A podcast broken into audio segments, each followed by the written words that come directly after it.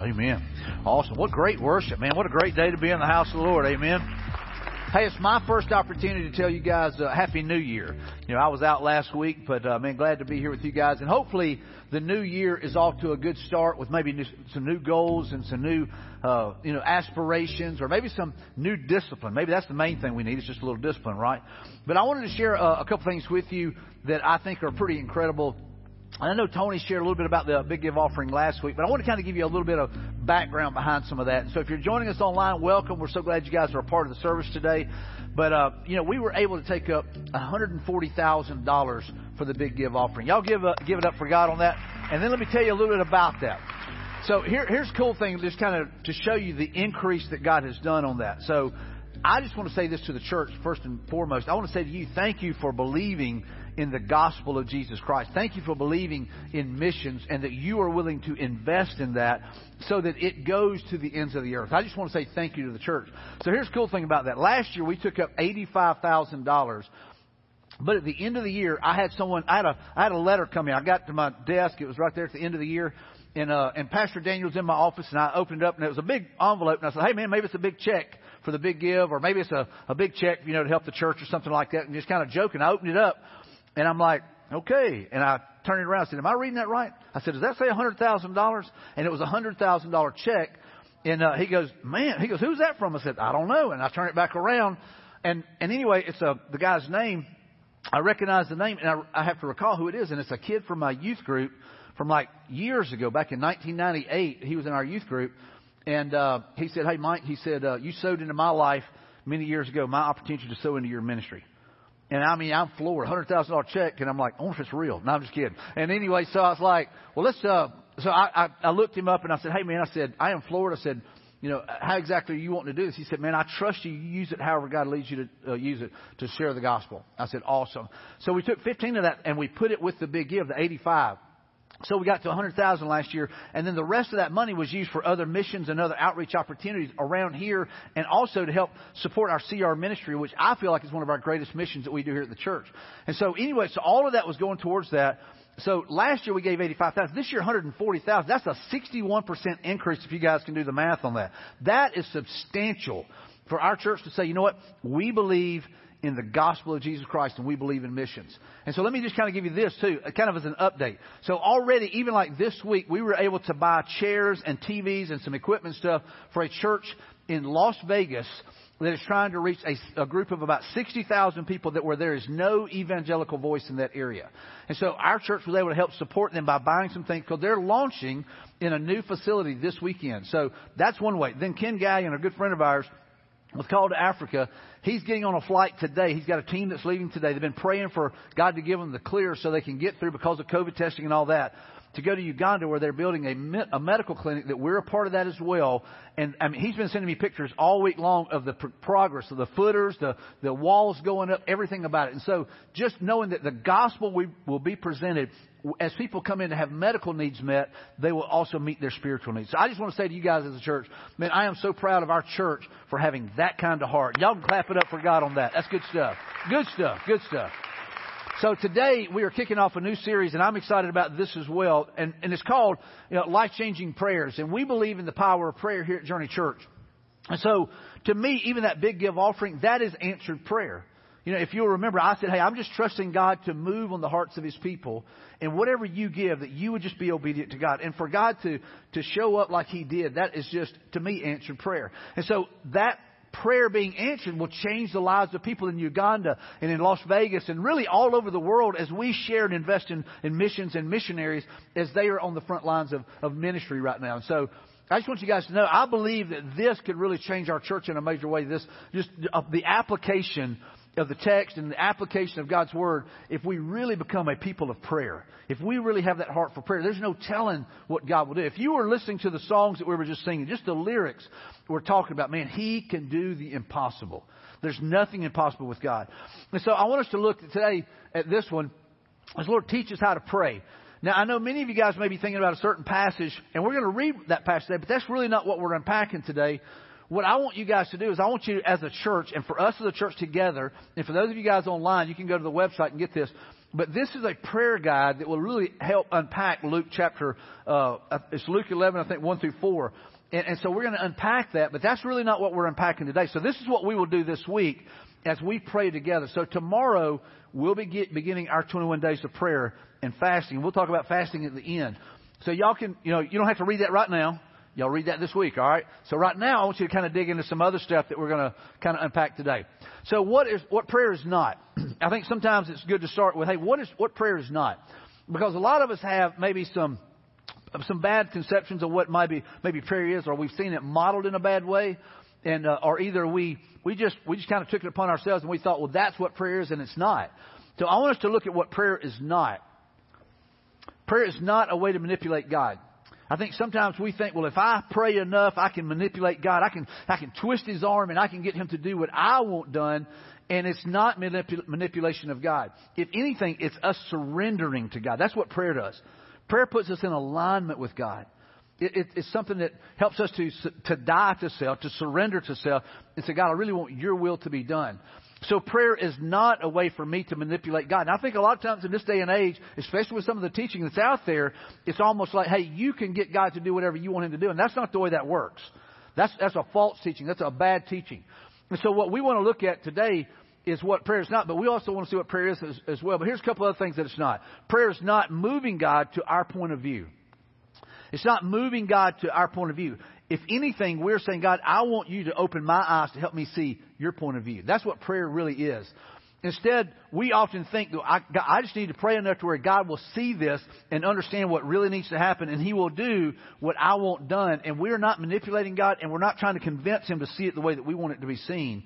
If anything, we are saying, God, help me to see what you have for me. God, help me to see your best. God, give me eyes to see. I pray that all the time. God, give me eyes to see. Give me ears to hear what you're saying to me. Every week when I prepare a message, I'm telling you, I ask God, God, give me ears to hear what you want to say to your people. It's not what I want to say to you guys because I don't really have anything to bring to the table. It's what God brings to the table. And so we've got to be able to say, God, help me to hear what you want to say. God, help me to see what you want to show me. God, I want your perspective, not mine. And then here's another one. Prayer is not giving God instructions to follow. I think there are times we think, well, I just need to tell God what He needs to do. But, you know, that's, that's a self-centered prayer. And over and over and over in Scripture, we see prayer, the primary focus is God-centered prayer. Father, it's, it's, it's about you. Father, may your will be done. It's not about what I'm bringing to the table. And it's not me saying, hey, God, I need you to do this, and I need you to do this. And I need, we're not giving him instructions to follow. That's, that's what prayer is not. So let's look at what prayer is. So, what is true prayer? True prayer is the most basic definition of prayer is talking with God. It's talking with God. It's conversation with God. And, and let me tell you, you know, I, I know many of you in the room go, you know, I'm not, I don't really know how to pray. You probably do, and you just have been taught that it was something more, or you've seen and thought it was something more. And so maybe you think, well, I can't pray real elegant prayers like some people pray. You don't have to. Yeah, it may be more for a man's ear than it is for God's ear. You know what I'm saying? So it's about listening, saying, hey, God, I want you to teach me how to communicate with you. And, and so, so the most basic definition of prayer is talking with God. So talking is having a conversation. Now, here's the thing. Having a conversation with God is, is two, two ways. You know, we're sending, we're speaking to someone, and here's the thing, we're receiving. So again, we say, God, give me ears to hear your voice. God, help me to hear your, your teaching, your understanding. I want to know what you have for me. So here's, here's what I would say. We have to work at both of those. So we have to work at listening, and we also have to work at communicating or speaking or sending a message. So communication is sending messages and receiving, sending a signal and receiving a signal. And so I, many guys may know what this is like. Maybe some of you, you've been talking to someone and their eyes are kind of glazed over and they're like, you know what, they're not getting this. They're not picking up what I'm putting down. You know what I'm saying? And for some of you ladies, it may have been when your husband was watching a football game. You know, he's kind of locked in on that and you're going, hey, listen, will you do the dishes? Uh huh. And you know, you know what, that didn't go anywhere. He didn't get that. And so you had sent a message, but it was not received because a little bit later he'll say, when did you tell me to do that? Right? You know, isn't that what happens? You know, or maybe it's something different like that. But we are, we have to be willing to hear it and then speak it or whatever. It says a sending and a receiving of, of messages. And so in a conversation with God, we're bringing our requests. We're bringing our petitions. We're bringing our requests before God. But we're also listening. It's not just a, a, a dump list and a wish list and all this, but saying, God, I want to hear from you. And so it's, it's speaking and it's, it's listening. And have you ever been around somebody where they never will stop speaking? You don't have to point at them right now. I'm just saying. You ever been around somebody like that? They won't ever shut up. You like, you know, I was telling somebody earlier, I, I not, I had a, I had a bad tension headache one day. I mean, I was about to just throw up. It was one of those. And Laurie goes, why don't you go get a massage? And I was like, man, that's a great idea. So I go and get a massage and I get in there and the girl would not shut up and my headache got worse. Does that make sense? You ever had a massage like that? And I'm like, why? I just paid her to torture me, you know? And so, so sometimes, you know, we've got to be willing to slow down and listen and we got to sometimes be quiet. I love what Pastor Daniel covered last week about being still. Finding that time, finding that moment where, you know, we, we're, we're just quiet. We're listening for that small, still voice of God. And sometimes in this crazy, hectic schedules that we keep, man, we don't make time for God. And you don't make any time, but you've got to be willing to take it out of your schedule. And say, God, I just need to meet with you. Maybe it's just for a few minutes, but God, I want to be still and hear your voice. And, and so it's having that conversation with God. I love this uh, quote by Max Lucado. We speak, he listens. He speaks, we listen. This is prayer in its purest form, and God changes his people through such moments. So God does speak to us. He speaks through his word. Sometimes he speaks through circumstances. Sometimes he speaks through a song, through the lyrics of a song. Man, God has ministered to me. He's, he's spoken through someone. I remember one time being at a conference and a guy was teaching and, and he was talking about being, you know, a, a, a part-time uh, Christian and a full-time pastor. And man, it just broke my heart. It's like, man, is that my mentality? But God used that to speak to me. And so we've got to have that mentality. You know, God, I want, I want you to speak to me. And so here's the passage out of Luke that we're going to unpack this week through the prayer guide. And it says, once Jesus was in a certain place praying, as he finished, one of his disciples came to him and said, Lord, teach us to pray just as John taught his disciples. So the disciples had seen that, you know, man, Jesus' time in prayer is, is powerful, you know, and man, when he prays, things happen. When he blesses fish, man, they multiply. When he blesses bread, it multiplies. And it was just like, man, Jesus, we want to be able to pray the way that you pray. And we can see that that is your power source, your connection with the Father. And so they wanted that. So Jesus t- said, this is how you should pray. So he gives us what we call, many would call it this the Lord's Prayer, but it's really the model prayer. So Father, may your name be kept holy. May your kingdom come soon. Give us each day the food we need and forgive us our sins as we forgive those who sin against us. And don't let us yield to temptation. And so with that passage there, we see that, you know what, we're to pray in that way. So he gives us a model to pray, right? And then here's another one. We're to pray fervently and passionately. So I want this week, all of you, you guys online, you can go to our, our website and get the prayer guide. And I want you to work through each day. We take a little part of that that passage there out of Luke, and we work through that.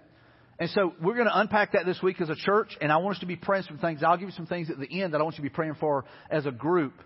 But I want us to consider how we could pray fervently and passionately the way that Jesus did. So that's a model prayer that's given for us. And, and, we could look into John chapter 17. There's another prayer where Jesus is praying, you know, for the believers, and that includes us, all believers that would believe in the message of the gospel. But I want us to look at this passage here, and this is out of Luke as well. But let me just say this: we, we're familiar with this because this is Jesus praying in the garden. He's headed to the cross. I mean, he, he, he is focused. He is bent. He is saying, you know what? That is the destination. I'm headed to the cross. He's coming to Jerusalem. You know, I mean, it's, it's, everything's there, you know, and he's moving in this direction. He knows that the cross is in front of him. But he's in hours before that, and so he's praying. It says, then accompanied by the disciples, Jesus left the upstairs room. He's just told, you know, the one who's going to betray him, hey, go and do what you're going to do. He knows he's about to be betrayed. He says, then accompanied by the disciples, Jesus left the upstairs room and went out as usual to the Mount of Olives. There he told them, pray that you will not give in to temptation. He said to the disciples, hey guys, I need you praying. So here's Jesus, the Son of God, is telling his disciples to be praying. So he's telling us, hey, you know what? We need to be about prayer. As a church, we need to be about prayer. As an individual, I need to be about prayer. As a dad, I need to be about prayer. As a husband, I need to be about prayer. So every one of us need to understand that Jesus is telling them, hey, listen, pray that you won't be tempted. Pray that you won't give in to temptation.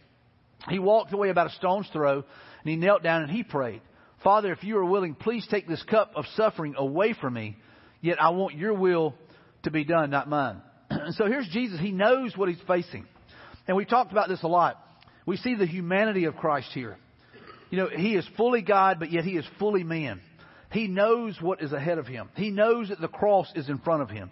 The beatings, the scourgings, the mockery. I mean, everything that's going to take place. He knows what's coming. He's all know, he's, he knows what is coming his way. And he's, he's saying, Father, is there another way?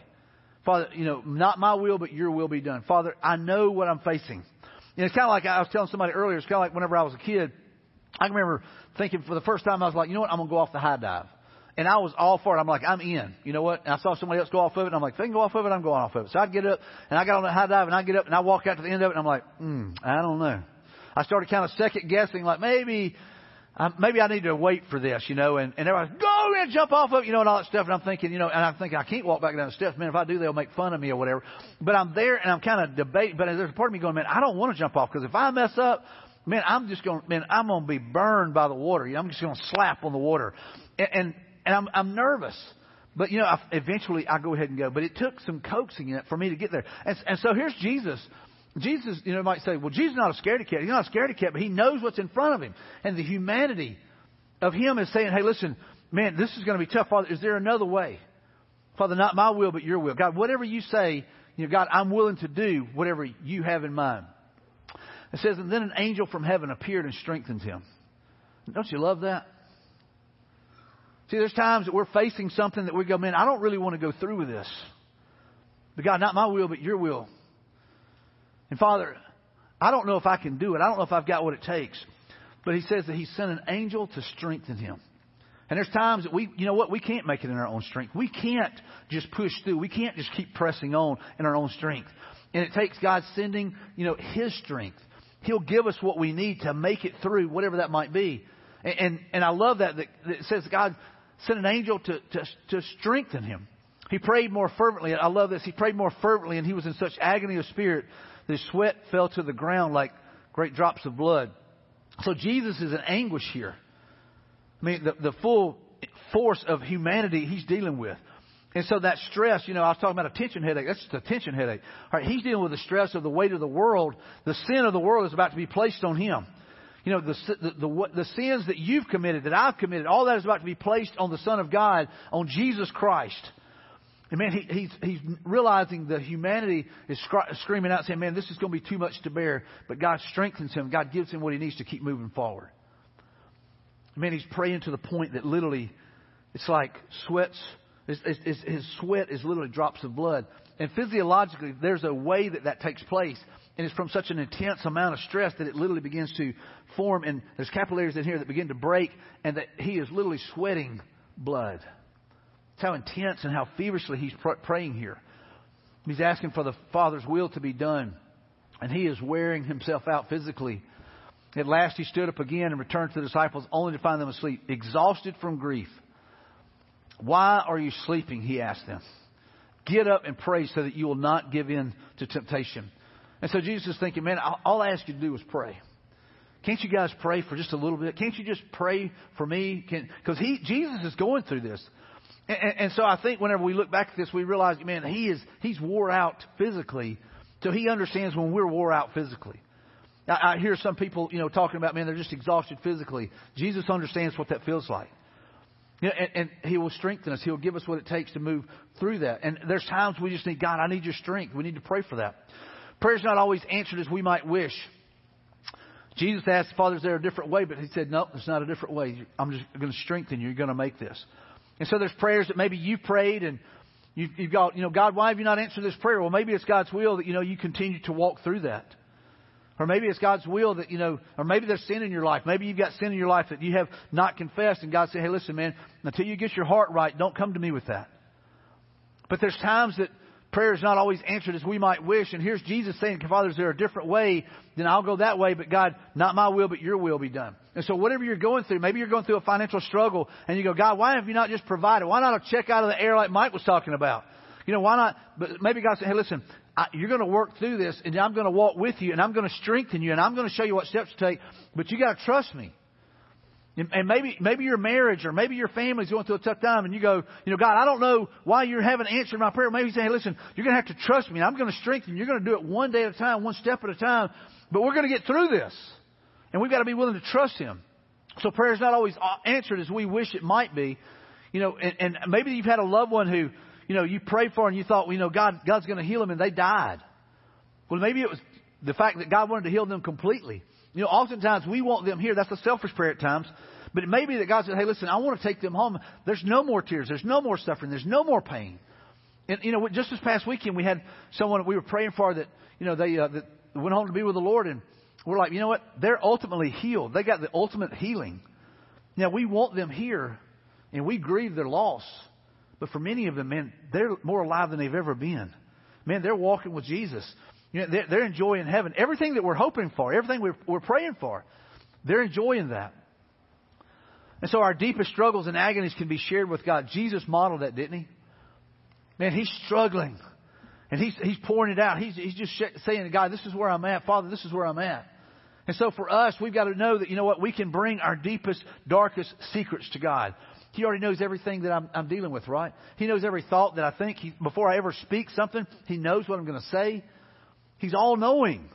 And so whenever we get our mind around that, that, you know, God already knows everything, then I can be honest and transparent. And I can, I can just literally dump everything that I'm feeling out in front of God, and He's okay with that. He can handle that. He loves it when we confess our sins and say, God, I've been living in sin. God, I'm confessing this to you. That's agreeing with Him. But He loves it whenever we repent as well. We say, God, I want to quit living that way. I want to turn to you and I want to put my trust in you, not in me and not in this stuff that I'm doing. God, I trust you. So when we look at that, we, we realize, you know what? I can, I can share anything with God. I had a friend of mine used to say, he said, man, God's got a big chest. He can take it. And sometimes we just, you know, we're angry with God and we're mad at God and we're frustrated with God. Well, God already knows that. It's okay to be honest with Him and just let that out and have that conversation with Him. Because that's what we're doing. In prayer, we're saying, God, I'm angry. God, I am mad. You know what? He can handle that. And so we're able to talk with God in that way. God's will, not our plans, must be the goal. It's, it's got to be about, you know, God, I want what you want. It's not about what I want. It's not my desires, God. It's really about me lining up with you. And so the more that we line up, that's what Jesus modeled. God, I want, I want to be, I want to be lined up with you. I want to be in the center of your will. And let me just say this: God's will is the best place. It may not be the safest place, but I'm telling you, it is the best place. And so whenever we say, God, I'm willing to do whatever you want to do, God, I trust you. I lean into you. And God, I give you my life. And so whenever we, we allow that, we allow God to work in us, then what we do is we find we line up with God's plan and God's purpose. I was thinking about Ken Gallion, who I was talking about earlier. Ken, who today has been sent, or over the weekend has been sending messages out. You don't y'all love group text? Uh, he's got to me in some kind of group text, and and he's asking for prayer because they're trying to get to Uganda, where they're building this medical clinic. And, uh, and he's trying to get over there and trying to get back over to Africa. And so Ken, whenever he felt called to the ministry or he, he gave his life to Christ, he felt God calling him to the ministry. He said, God, I'll do anything, but I won't go to Africa. And, you know, of course, you know how God is. God changed that whole plan for him. And he said, he said, Ken, if you really want to line up with me, if you really want to do my will, then I'm going to use you in Africa. And I'm just telling you, there's nobody that I know that's more anointed in Africa. Whenever he preaches, man, I'm telling you, people get saved by the droves. But Ken Gallion has a calling to Africa. That's the name of his ministry. It's called Africa. It's one of the ministries that we support. And so he's trying to get over there. Well, he got cleared for COVID and everything like that, and his team got cleared. So they're flying out and they're headed to Africa. But the funny thing is, is here's Ken saying, "Hey God, I'm never going to Africa." Now he's praying, God, hey man, everybody, if y'all would pray that I can get to Africa, pray that I can get over there and do what God's will is for his life. And so there he is anointed. There he's an incredible uh, minister, and man, he has such a heart and a passion for those people. It's incredible to watch. But God had to change his whole plan. And so God's will, not our plans, must be the goal. That's what we've got to focus on. So here's another thing. We need to, we need to pray desperately. You ever, ever been desperate for God to do something? I think sometimes when we're desperate, we're more attuned to God than we are at any other time. Now, now, none of us in here wants to be desperate. Nobody wants to be desperate. What we want is we want everything to flow according to schedule. We want everything to be on time. We want everything to work out the way that we had intended. We want to kind of, you know, kind of have our vision, have our dream, and have everything work the way that we want it to. That's what we want.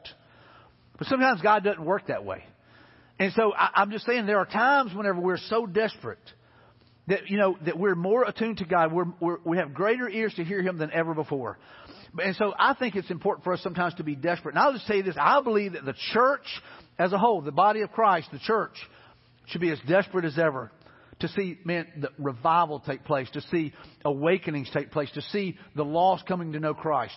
I mean, we're, we're seeing so much negativity in the media and everything, and, and it ought to be moving us to be desperately praying for God to do something rather than just, just whining and complaining. That we as His people ought to be praying, say, God, change us first. God, use us to make a difference in our community. God, help us to be desperate. So we ought to pray desperately for, for God to move. And maybe that's where God's got you. Maybe you're finally at a desperate place where you're pleading with God to move and to God, for God to do something. I want to share a story here with you. It's actually two stories in one. But both of these are desperate for God. So now when Jesus returned, a crowd welcomed him, for they were all expecting him. And look at this.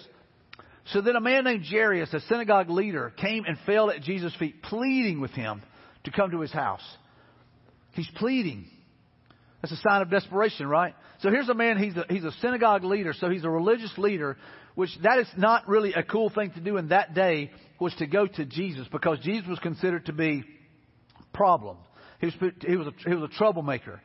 So this man named Jairus, the synagogue leader, he comes and he falls at Jesus' feet, pleading with him to come to his house. And why does he want him to come to his house? Because he's desperate. Because his only daughter, a girl of about 12, was dying. And as Jesus was on his way, the crowds almost crushed him.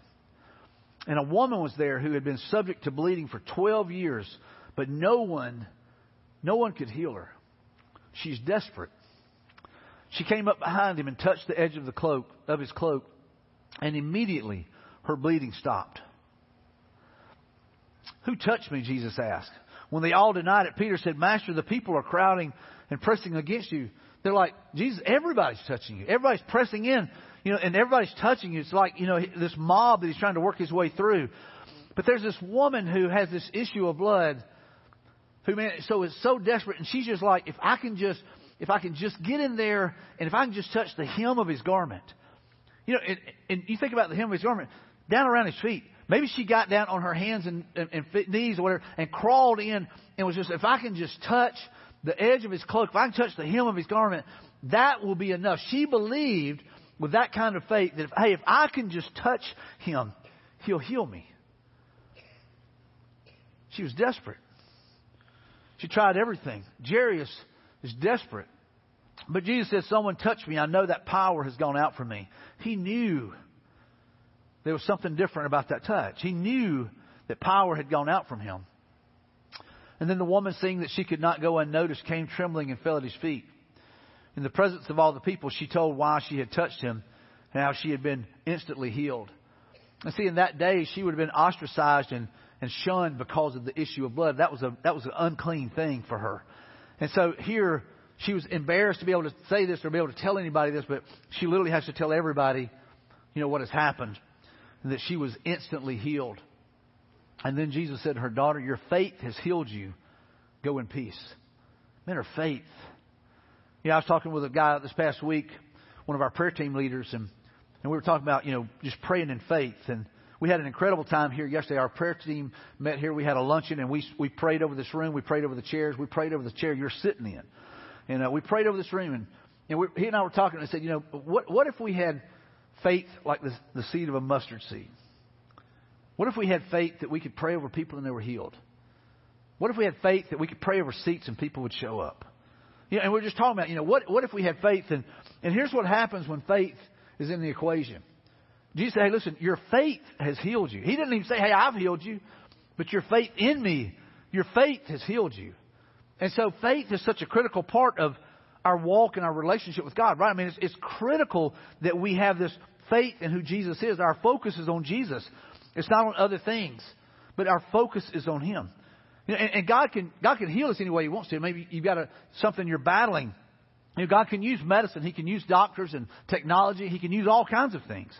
You know, maybe you know you got emotional healing that you need. God can use counselors. I, I was at a conference not too long ago, and the guy was like, he said, "Man, we believe in the power of prayer." He said, "But you know what? I'm going to go. I'm going to be praying as I go to my counselor. I'm going to be praying as I go to my doctor. I'm going to be praying for God to heal me, however God wants to heal me." So we can't say, well, you know, I'm not going to use anything that God doesn't, you know, the, the, South there. It's only going to be Jesus going to heal me. That's it. That's the wrong mentality. Sometimes we got to say, God, however you want to heal me, God, I'm good with it. I just want you to get the glory, and I want it to be your will. While Jesus was still speaking, someone came from the house of Jairus and the synagogue leader. Your daughter is dead, he said. Don't bother the teacher anymore. Can you imagine getting that news? Jairus is desperate. And man, he just got this, this death blow. You know, your daughter's dead. Don't, don't bother the teacher anymore. But, I, but I love, I love what happens in the story. You know, we, we see what happens here that hearing this, Jesus said to Jairus, Don't be afraid. Just believe. Just believe and she will be healed. Now, for some of us, we go, man, that's just that's too that's too simple. To just believe, they just said your daughter's dead, man. I mean, you know, what what are you thinking? But Jesus said, hey, listen, don't don't be afraid. Don't don't be afraid. Just believe, and she will be healed. When I when I read this passage, it reminds me of the, my mom before uh, when she was in the hospital one time, and I've shared this story many times. I'll tell you why in a second. And so my mom uh, was battling liver disease. She had uh, she had cirrhosis of the liver. My dad was an alcoholic. For whatever reason, he had a great liver. But my mom, she had cirrhosis of the liver, and they think it was from taking medications th- uh, throughout her life. So she's dying of cirrhosis of the liver. And uh, anyway, so they'd call the family in, and we're we're in my mom's uh, uh, you know uh, room there, and and so the doctor asked me to step out in the hallway, and so we step out there, and he said, uh, Mr. Mozingo, he said, you need to make a decision whether or not you want us to resuscitate your mom whenever she goes into cardiac arrest. And I was like, well, absolutely. And uh, he said, like, you know, well, all right, we'll do whatever we can. And uh, I said, do you feel like y'all have done everything that you can? He said, we've done all we can. And I said, all right, well, we're going to do everything we can. We're going to pray that she walks out of this hospital. And he looked at me like, you big idiot. And uh, he walks down the hallway and Anyway, we walked back in the room. We gathered around my mom's bed and we began to pray for God to heal my mom. And there were people in that room that were not believers. And my prayer was, God, you know, I pray that you would heal my mom. And I pray that you would use this as a testimony of your ability to heal. And, and God, I'm asking you to use it in the lives of the people standing around this bed as well. God, that you would, you, they would see your power. And uh, and so I stayed that night, and I made sure that the nurses were bringing medicine whenever my mom was supposed to get it, and I stayed there to make sure that it was on time because there was times I'd be like, all right, you know, they're like they're like two minutes late. I'd walk down, hey, listen, what's up? Where you at? You know, and uh, they probably hated me, but I was doing what I felt like I was supposed to do that night. And uh, anyway, two weeks later, my mom walked out of that hospital. God, God healed her. She walked out of that hospital. You might say, well, did he heal her of cirrhosis of the liver? Nope. She died of that about a year and a half later, but she walked out of that hospital two weeks later. Not in a wheelchair. She walked out. And, and she lived for another year and a half, and we got to spend time with her. And, I, and I've made a promise to God that I would tell that story every chance I had. And it's because I believe. You know, and, and doctors couldn't explain it. And I'll just tell you this: there were people that were like, you know, that's a miracle. And I'll go, yes, it was. And, and you might say, well, why didn't she live longer than that? Because hey, it's God's plan, it's God's will, right? That's what we want. But the thing is, is God has had a plan. He wanted to use that and allow some of the people in, that were in that room, and hopefully He'll use that story even today in some of your lives that you need to hear that. And so when he arrived at the house of Jairus, he did not let anyone go in with him except Peter, John, and James and the child's father and mother. Watch this. And meanwhile, all the people were wailing and mourning for her. Stop wailing, Jesus said. She's not dead, but asleep. So Jesus is like, hey, listen, guys, stop wailing. Hey, listen, just trust me. And look at what they do. They laughed at him, knowing that she was dead. But he took her by the hand and said, My child, Get up. Her spirit returned, and at once she stood up. And then Jesus told them to give her something to eat. And so when we see that, we'll go, man, that's, that's crazy. You're right. That's, that's God stuff. That's a miracle. You know, and, and we know, hey, Lazarus was resurrected. We understand that, you know, that Jesus raised him from the dead. But here we see Jesus call, hey, man, get up. And they, and they give her something to eat. I love that. And then her parents were astonished. Can you imagine? All right, hey, they're pleading, they're begging for Jesus to come to the house because they know he's the only way. And then they, they, they get almost there and say, listen, don't bother the teacher anymore. Your daughter's dead. I mean, so it's like roller coaster boom, you know, just up and down. And then they're astonished because they're watching their daughter and they go in and they get her food and she begins to eat. But he ordered them not to tell anyone what had happened. Jesus is their only hope. He was their only hope. He should be our only hope. You might say, well, you know, well, Mike, doesn't God tell us to, to use our common sense and to do other things? Absolutely. It's not Jesus plus something. It's just Jesus tells us what to do. Sometimes we do that. But our hope has to be in Christ and Christ alone. Our salvation can't be in, hey, good works. I'll do enough good works. Maybe God will let me into heaven. That's not how that works. It's in Jesus. It's in, our, our faith is in Christ and Christ alone. That's it. And the only way that we have a right relationship with the Father is through faith in what Jesus has done on the cross through the power of the resurrection. It doesn't matter what we might think, you know, we've done. He can forgive and he can, he can literally change our life if we'll surrender it to Him. And so Jesus is our only hope. And for these two, He was their only hope. If I can touch the hem of His garment, that's my last chance. She tried everything, it said, you know. And here's Jairus. He's, he's a religious guy. Maybe he's been praying. Maybe he's got his friends to pray. But he's like, you know what? Jesus is my only hope. I'm going to Him. Whether it costs me my job, whether it gets me in trouble with everybody, I'm going to Him. He's my only hope. And maybe we need to be that desperate. Jesus had the power to heal. He still does. He can heal you emotionally. He can heal you physically. He can heal you in any way He wants to. But here's the thing, he may give you some steps to take. There were times that he would he would heal the blind man. He'd say, Listen, I want you to go and, and bathe in this pool. There's some steps of faith to do. Hey, I'm gonna I'm gonna heal you, but you need to go to the to the to the religious leaders and let them check you out. That was part of the process. There's a step to take. And so maybe Jesus is saying, Listen, I'll heal you, but you're gonna go to the doctor and I'm gonna use this doctor that you're gonna be a witness to that doctor. Whatever it might be, we got to say, God, I trust you and my faith is in you. But Jesus has the power to heal. Sometimes He uses His very own hand. He will touch us and heal us. And there's times He uses other ways. And we've got to be willing to say, God, I'm good with whatever your way is. There's people, like I said, that have said, you know what, I'm not going to use anything else. It's only going to be God. And God said, hey, listen, I was going to use this other way. It's my will, not your, your, your, what you claim. And so we've got to be willing to submit to that. True healing only comes through Jesus. There's really no other way to be healed other than through Christ. And I would say this relationally, emotionally, especially in those areas. We're broken vessels. Every one of us in this room, we're broken. We've been wounded. Some of you have got more trauma than others. I get that. And you've been through some tough times. But really, I'll just tell you this. You will never truly be healed apart from Christ. He is our healer. It's by His stripes we are healed. And that is, that is physically, emotionally, and relationally, in every possible way. Our healing really only comes through Christ. It's not humanism. It's not me cowboying up. It's not me pulling my boots up, you know, and doing a little bit more and working harder. It's sometimes, it's, it's surrendering and letting go and saying, Jesus, you are my healer. You are my only hope. It's letting go of things sometimes that we find the greatest healing. And we've often tried everything else, just like the woman. Maybe you're here today, maybe you're watching online and you tried everything else. And man, you, you know that, you know, maybe I probably should give Jesus a, a try, but man, it just seems so out there. It just seems so impossible. You're right, it is impossible with you. But nothing is impossible with God, right? And so maybe for you today, maybe it's salvation. You go, you know what, man? I believe that Jesus can truly save me. I believe that Jesus is who he says he is. I believe he's the Son of God. I believe he can redeem me. I believe that he can heal my broken heart. And some of you guys have tried everything. You've tried relationships, you tried drugs, you tried whatever, and you go, you know what, man, I'm still broken, I'm still hurting, but I'm telling you, Jesus can heal. He wants to heal you. I love this passage here, a couple of passages out of uh, Psalms here. It says, I wait quietly before God, for my victory comes from Him. Pastor Daniel told, told us last week, man, being still, waiting on Him. But look at that. I wait quietly before God. When was the last time you were quiet before God? For some of you, this may be the quietest and the stillest you've been in a long time. Just to be quiet and be still before God. Look at it again. For my victory comes from Him. He alone is my rock and my salvation, my fortress where I will never be shaken. Is He? Is that what He is to you? Look at this next and drop it down to verse 5. Let all that I am wait quietly before God, for my hope is in Him. He alone is my rock and my salvation, my fortress where I will not be shaken. Look at this. My victory and honor come from Him, from God alone. He is my refuge, a rock where no enemy can reach me. Do we believe that? Do we believe that? Look at this. Oh, my people, trust in Him at all times. Pour out your heart to Him, for God is our refuge. We can pour our heart out to God in prayer, and He will hear our heart. He will hear our voice. He will hear our pleas. And maybe today, maybe you realize, you know what? I haven't been desperate enough. I've been trying everything else.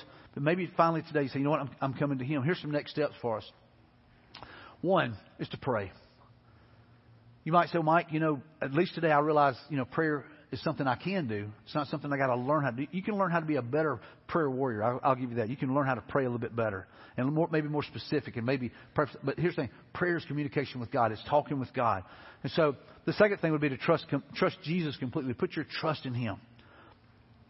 Say, Jesus, I trust you. Maybe ask yourself right now, do I really trust Him completely? I trust Him to save my soul, but I don't trust Him with my finances. I trust Him to save me from hell, but I don't trust Him to heal me.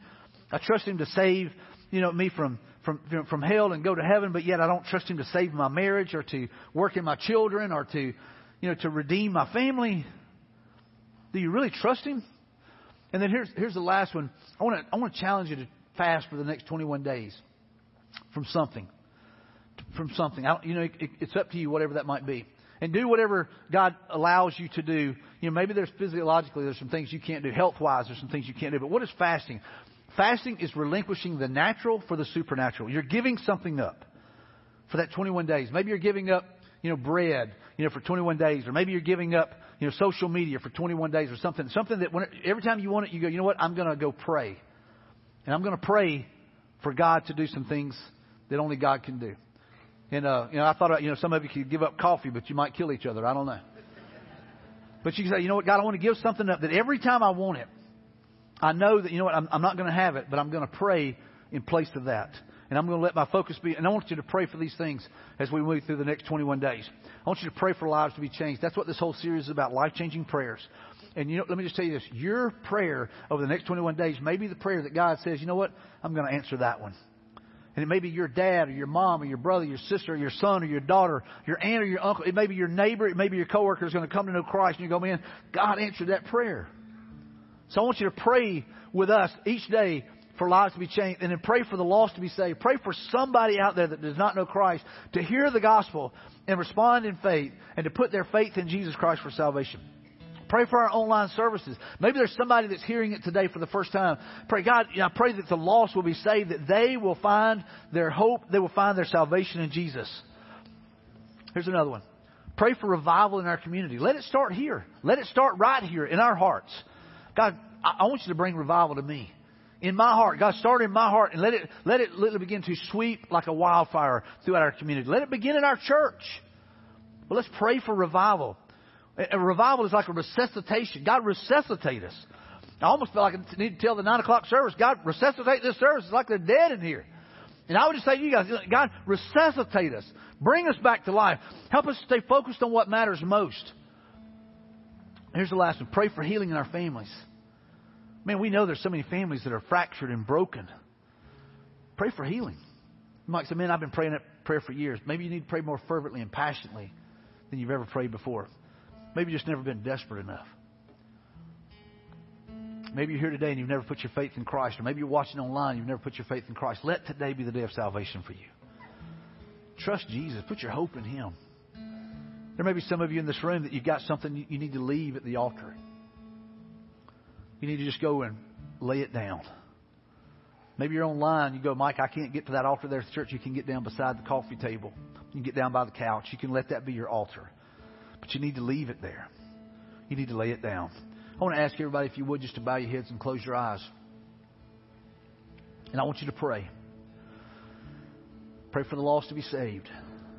But more than anything, I want you to ask God to show you what you need to do today. Maybe you're here today in the room, or maybe you're here watching online and you've never put your faith in Christ for salvation. You tried everything else. Maybe today you realize, you know what? I need to put my faith in Christ. I need to be saved. I want a relationship with God.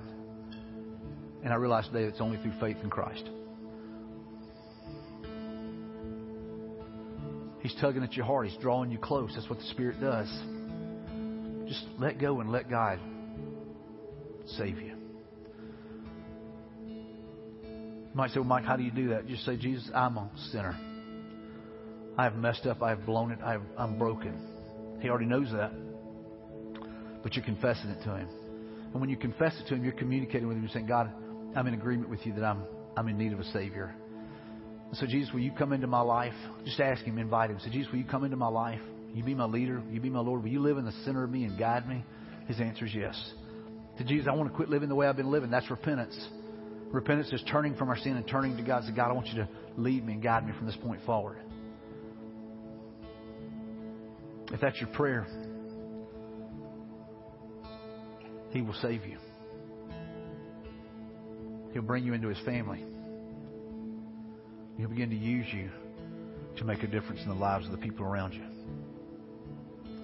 If you're here in the room and you just prayed that prayer for salvation, if you don't mind, would you just raise your hand? I'm, I'm looking around just to see who who I can pray for. I see a hand back there. Anybody else? Anybody else? Just raise your hand. Thank you, brother, for raising your hand. Welcome to the family of God. Welcome home. It's only by faith you're saved. And if you prayed that prayer in faith, you're part of His family. Maybe you did that online. If you don't mind, text us. Just let us know. We want to walk with you. The next step is following Christ in believers' baptism. But praise God for this one that's put his faith in Christ. Our prayers are answered in this young man. I love that. I want to give you an opportunity to respond. Worship team's going to lead us in a song. And I'm going to ask our prayer team to come to the front. They'll be here at the front. There may be somebody that uh, maybe just need to go forward and say, "Hey, listen, I just need you to pray for me." They're they're here. That's what we did up here yesterday was training and preparing to pray for people. And so I want to give you an opportunity to respond. You respond as the Lord leads. But as they sing, if there's something you need to go lay on the altar, man, just trust Jesus. Just go do it. Maybe sometimes we just need somebody to pray over us. There's something about when someone lays their hand on and prays over us, man, it's just, it, it ministers to the soul. So I want to ask everybody across the room, if you would, just to stand. Everyone stand. You respond as God leads you. But the altars are open. The prayer team will be here. And you respond as the Lord leads.